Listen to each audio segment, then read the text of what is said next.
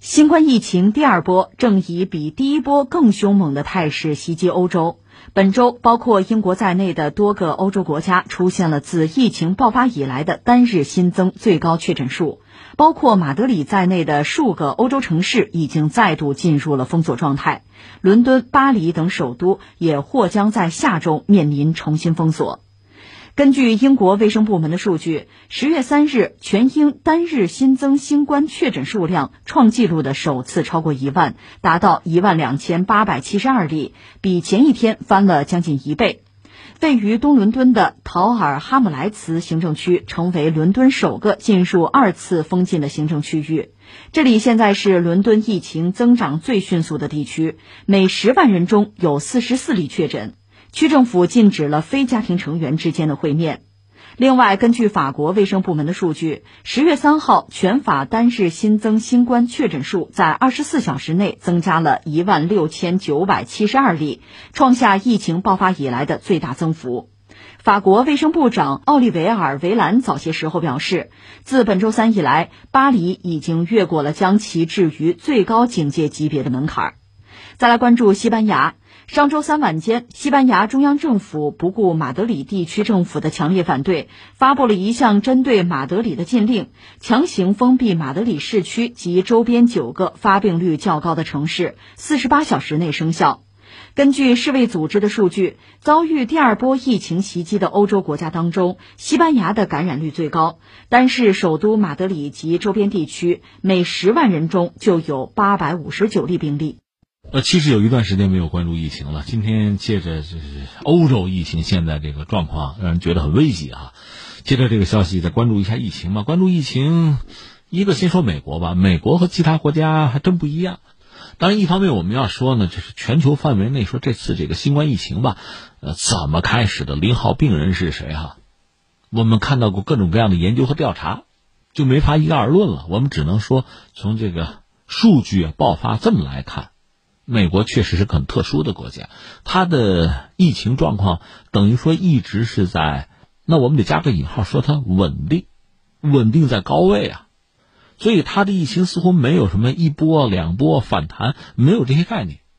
但一定要说的话，目前它的就疫情啊，疫情主要我们看两个指标，一个是每日的新增，再就是说新增的死亡，这样两个数据吧。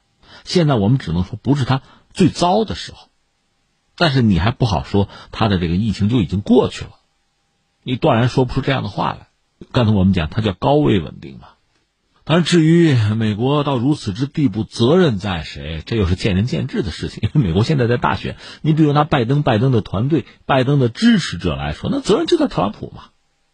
当然，你也可以为特朗普站出来说几句话，说那责任在体制嘛。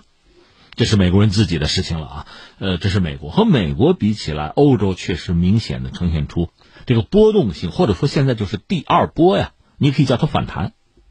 如果一定要论起来，这里面有一些国家是需要点点名的。你看我们新闻里讲，一个是法国，一个是西班牙，是这轮叫反弹或者叫第二波吧，要表现比较，我们又得加一个引号，比较抢眼或者说令人忧虑的国家，首先是法国。看一下数据，它连续多日啊日增一万多，峰值到一点六万。另外就是西班牙，西班牙这次反弹峰值就是日增啊是九千人啊。对西班牙这样的一个小国来讲，这些数据就足够吓人了。那么和法国和西班牙比起来，情形稍好一点的就是比利时和英国吧。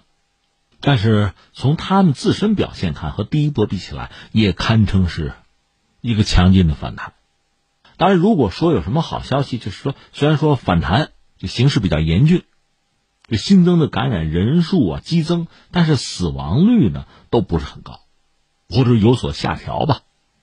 这是欧洲目前一个状况。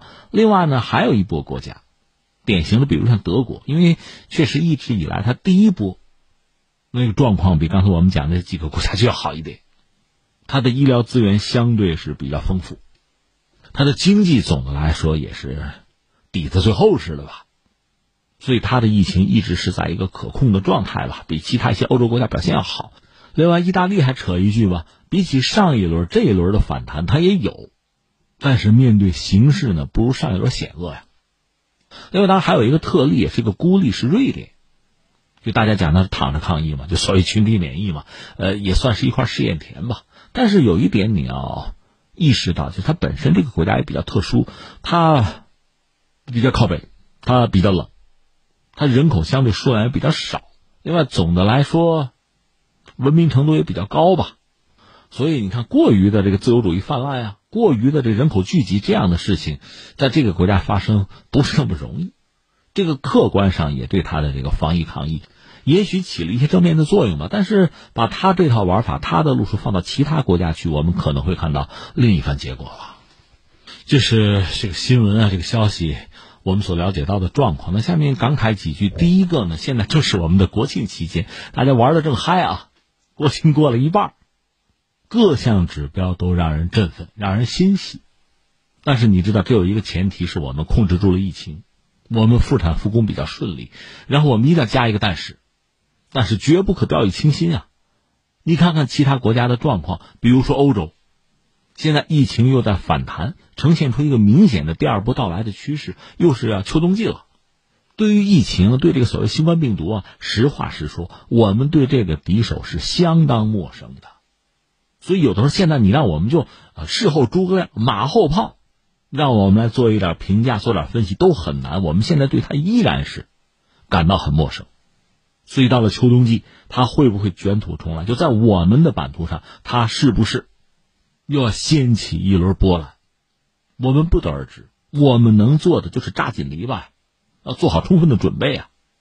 所以在节庆期间吧，过节是一个让人愉快的事情。聚会啊，宴饮啊，这也是我们的常态。越是在这个时候，那防疫抗疫越不能掉以轻心，那不能给病毒可乘之机啊！这是我觉得在假期尤其要提醒各位的一个事情。然后第二，我们要说呢，好在即使是西方，就是欧洲啊，出现了第二轮疫情的反弹，今天的我和昨天的我还是有所不同。什么意思呢？一方面，我们确实有了一定的经验。另一方面呢，从目前看，死亡率有所降低。我就说欧洲啊，虽然说感染人数啊有反弹，死亡人数总的来说呢，比第一波、比第一轮出现下行的趋势吧。这一个呢，可能是我们还是防疫抗疫措施相对得当。毕竟从之前这个疫情啊肆虐之中啊，这惨烈的过程中，我们汲取了一些教训吧，也有了一些经验。另一方面呢，就我们不得而知，只是猜测啊。在传播的过程之中，我们说病毒所谓毒性是不是有所下降？但它会不会变异？变异到什么程度？我们依然不得而知。只是从这个数据上看呢，死亡率确实下降了，这当然不是一个坏消息。另外，最关键的，我说今天之我已然不是昨天之我，就是我们现在毕竟有了疫苗。现在最主要的全球范围内可能领跑的有九支吧，当然这个过程不会一帆风顺。我看有的疫苗经过测试吧，因为有志愿者出现了反应，已经放弃了，那就是研发失败了。当然，更多的疫苗就如同援军一样，还在源源不断的赶过来。因为有了疫苗和没有疫苗的时候，两手空空，赤手空拳和那个时候就大不相同。所以我们多多少少心里是有了一些倚仗。当然，我们知道疫苗的研发本身啊，我们说不是一帆风顺的。另一方面，最关键的，它是需要一个周期的。一个疫苗完整的研发过程是要漫长的时间的，我们还不说投入啊，所以即使有疫苗，它在多大程度上能够起作用，能够挽狂澜于既倒，我们期待的这一天早日到来，但是这恐怕也需要需要时间，需要临床，需要考验，需要实践吧，这是一个。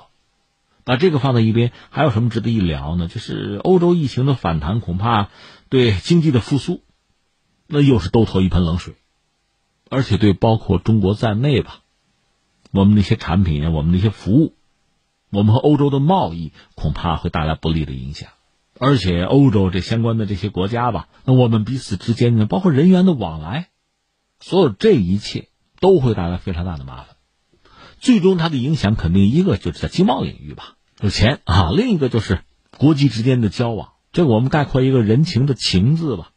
都会产生负面的影响了，特别是如果因为疫情如果加剧啊，就反弹加剧，不得不再次的这个封城封国，一些欧洲国家不得不做出这样的选择的话，那刚才我们讲的这两个维度、两个层面的损失可能会更大。最后还要扯一句，就上一轮疫情爆发对于欧洲，特别对欧盟呢，是一个巨大的考验。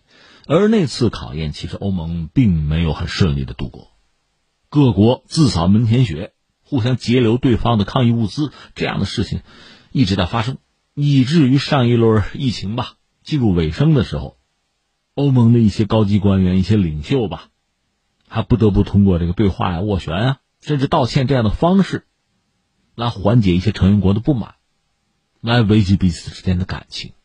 那我们的问题来了，现在第二轮疫情反弹，你能否从上一轮疫情带来的经验教训之中汲取一些什么，改变一些什么？我们不得不遗憾的说，目前看来还没看到什么。